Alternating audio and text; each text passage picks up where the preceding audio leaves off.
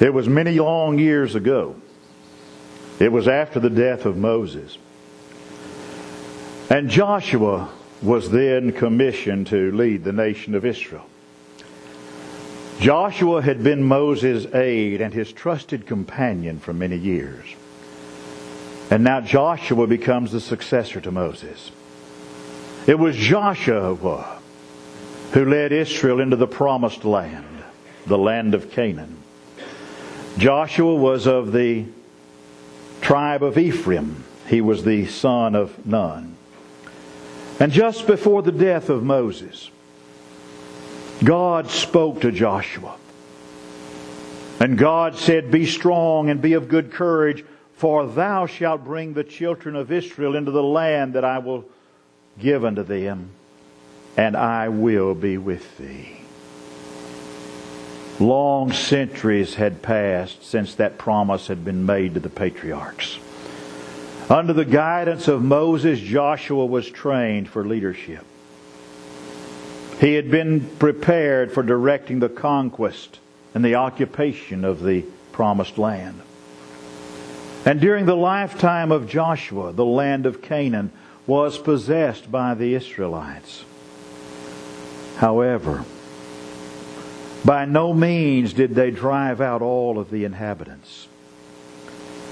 And at the age of 110 years old, Joshua assembled Israel at Shechem. And there Joshua sternly admonished them. He admonished them to fear the Lord. And a public covenant was made there by which the leaders, they assured Joshua that they would serve the Lord. And after the death of Joshua, Israel fulfilled that promise for a time. But it only lasted until the older generation had passed away. At the death of Joshua, Israel was at least partially established in the land of promise. The tribes had settled in all the districts that had been assigned to them.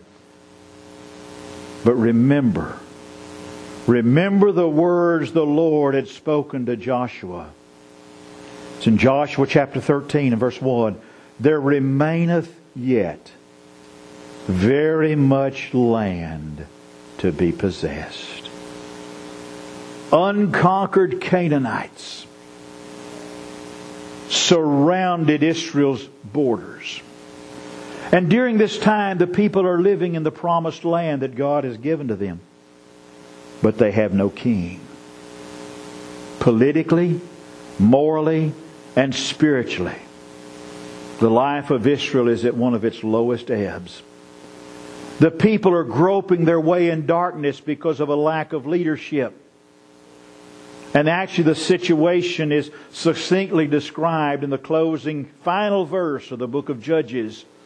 In those days, there was no king in Israel but every man did that which was right in his own eyes.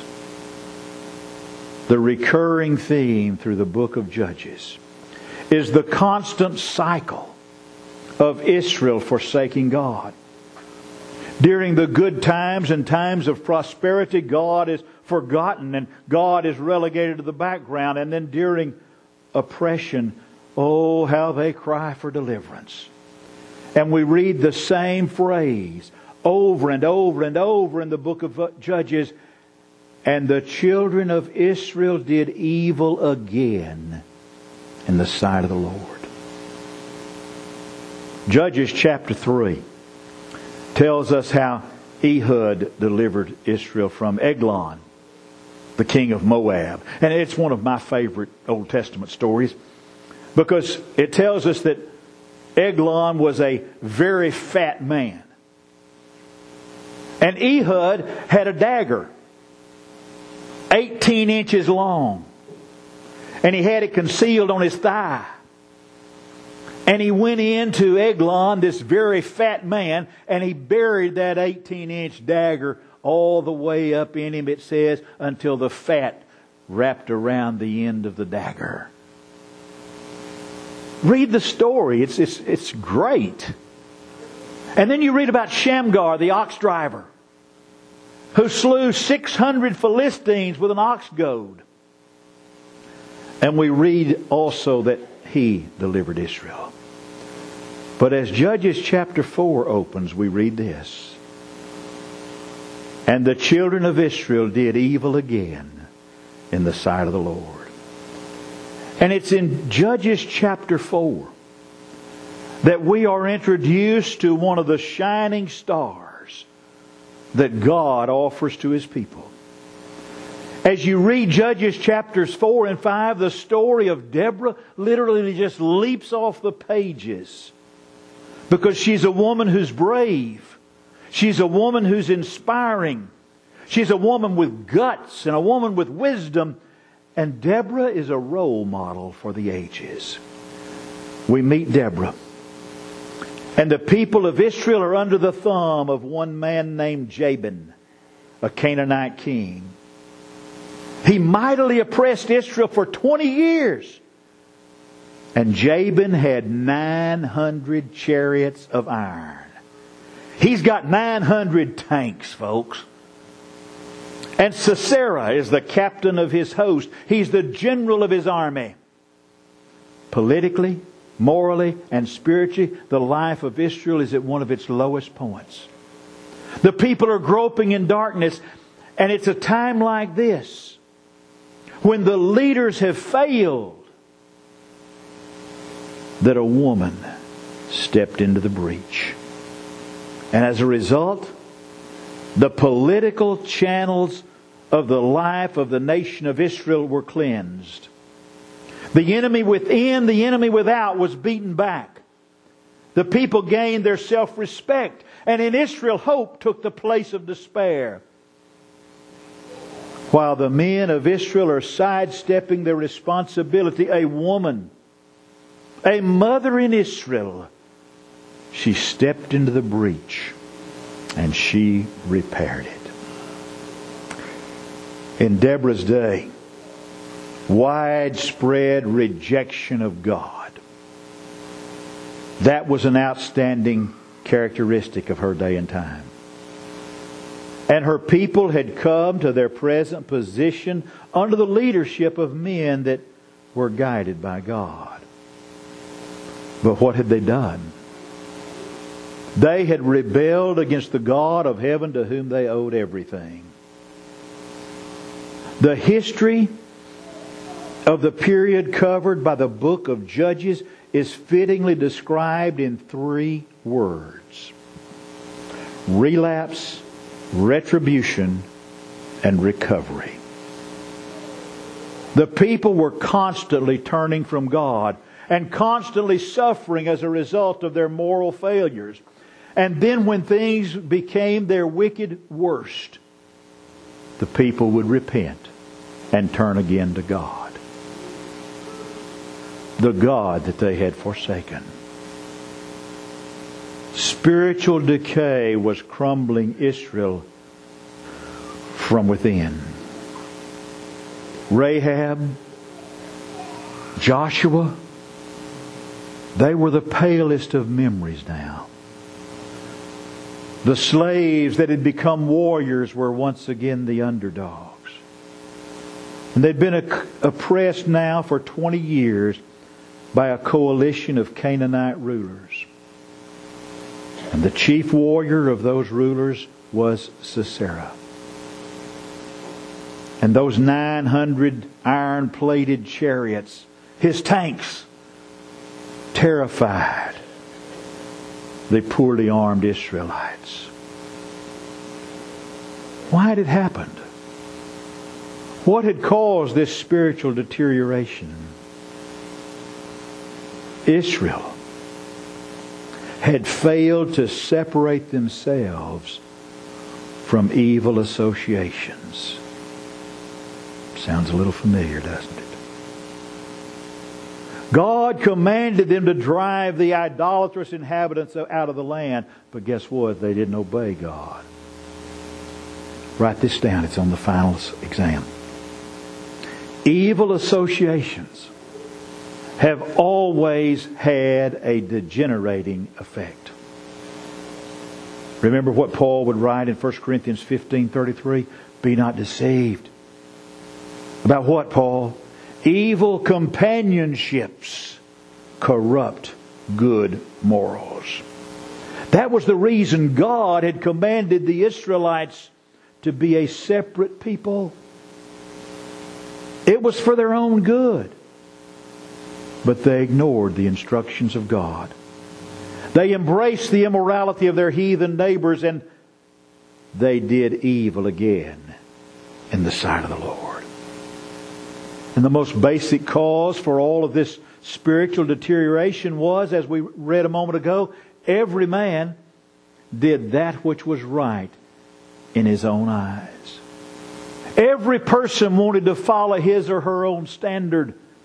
It was like a philosophy of our day and time, well, I'm going to just do my own thing.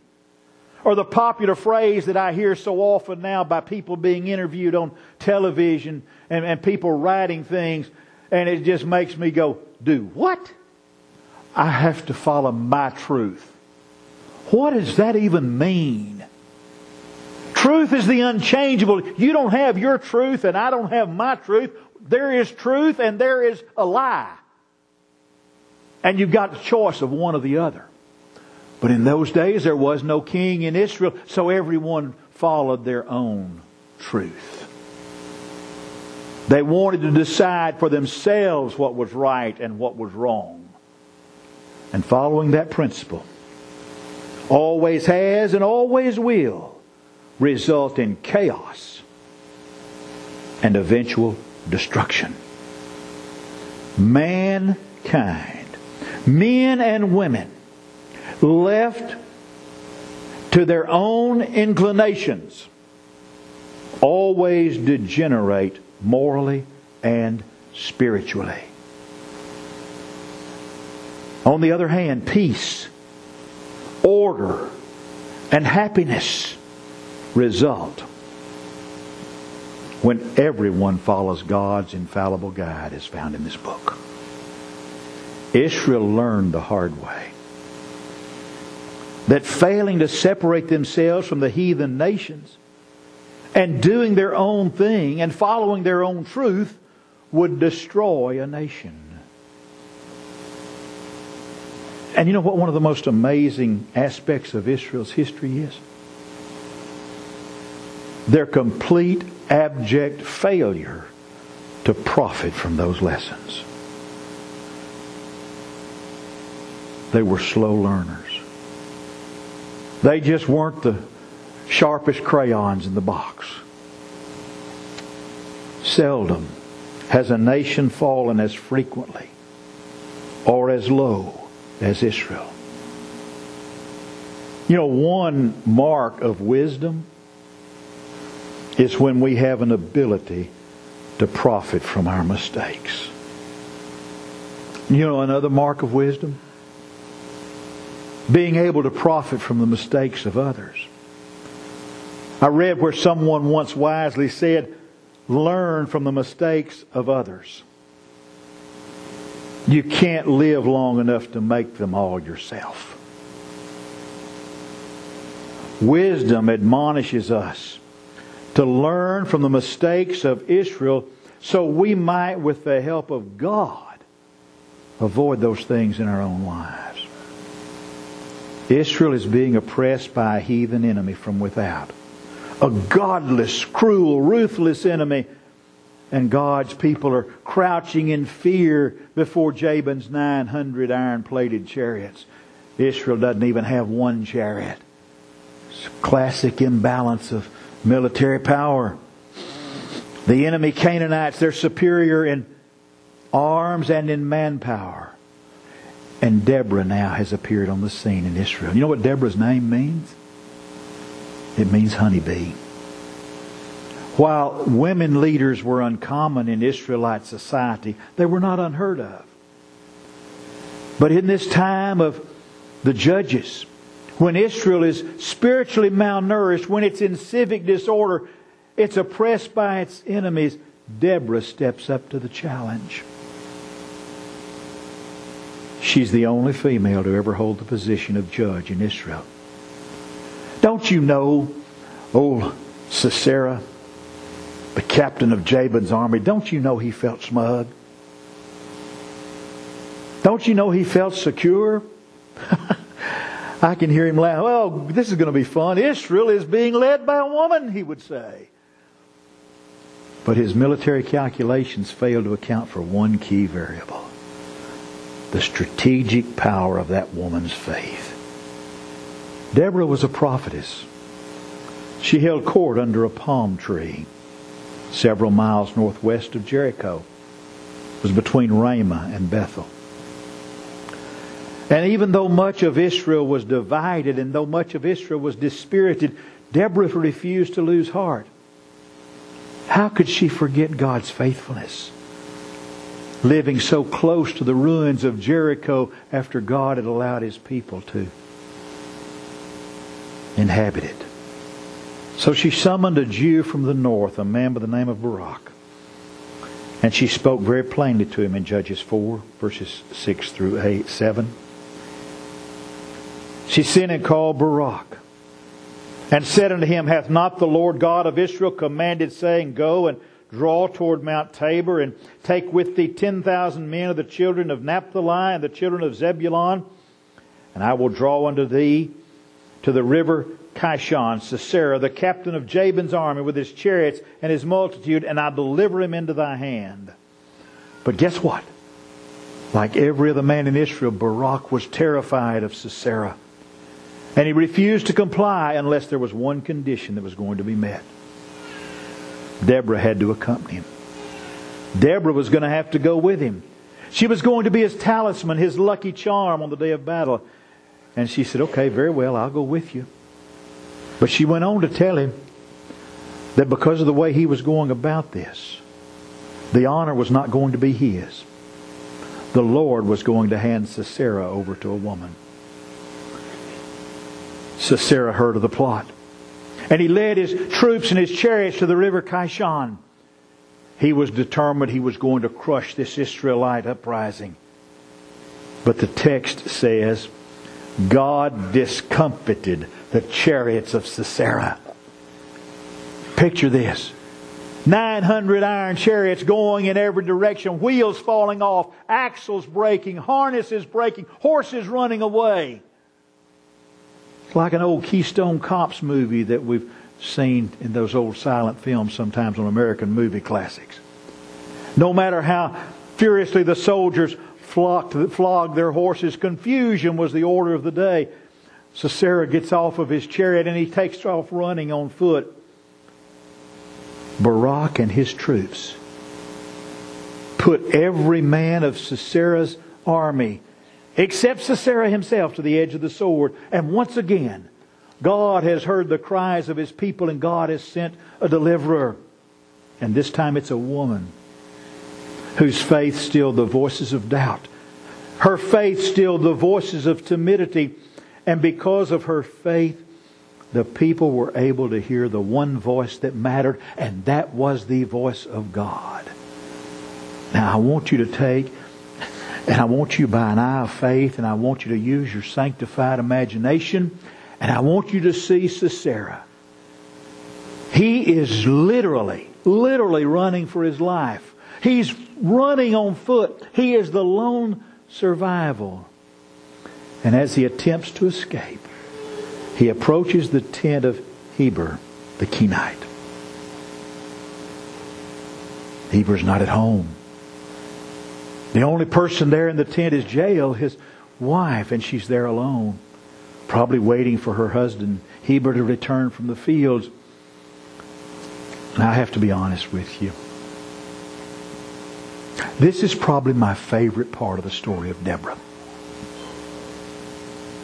Because as she sees Sisera running in true hospitality of the region, Jael invites him to come into her tent.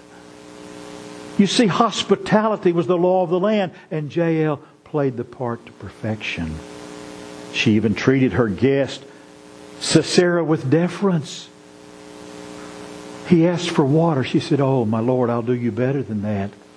She got a skin full of milk and she gave him milk. Now, everyone knows that milk has certain sleep inducing properties, and especially warm milk. And this milk came from a skin. It hadn't been in the refrigerator. Oh, and Sisera eagerly and greedily drank that warm milk. And he laid down on the floor of the tent, and she covered him with a blanket to make him comfortable. And he fell fast asleep. But not for long. Oh, Jael did everything she could to make him think he was safe and to make him think he was honored. She treated him like he would have been treated if he had been in his own palace. And when he was asleep, laying there, I can see Sisera laying there on his side, laying on the floor of the tent.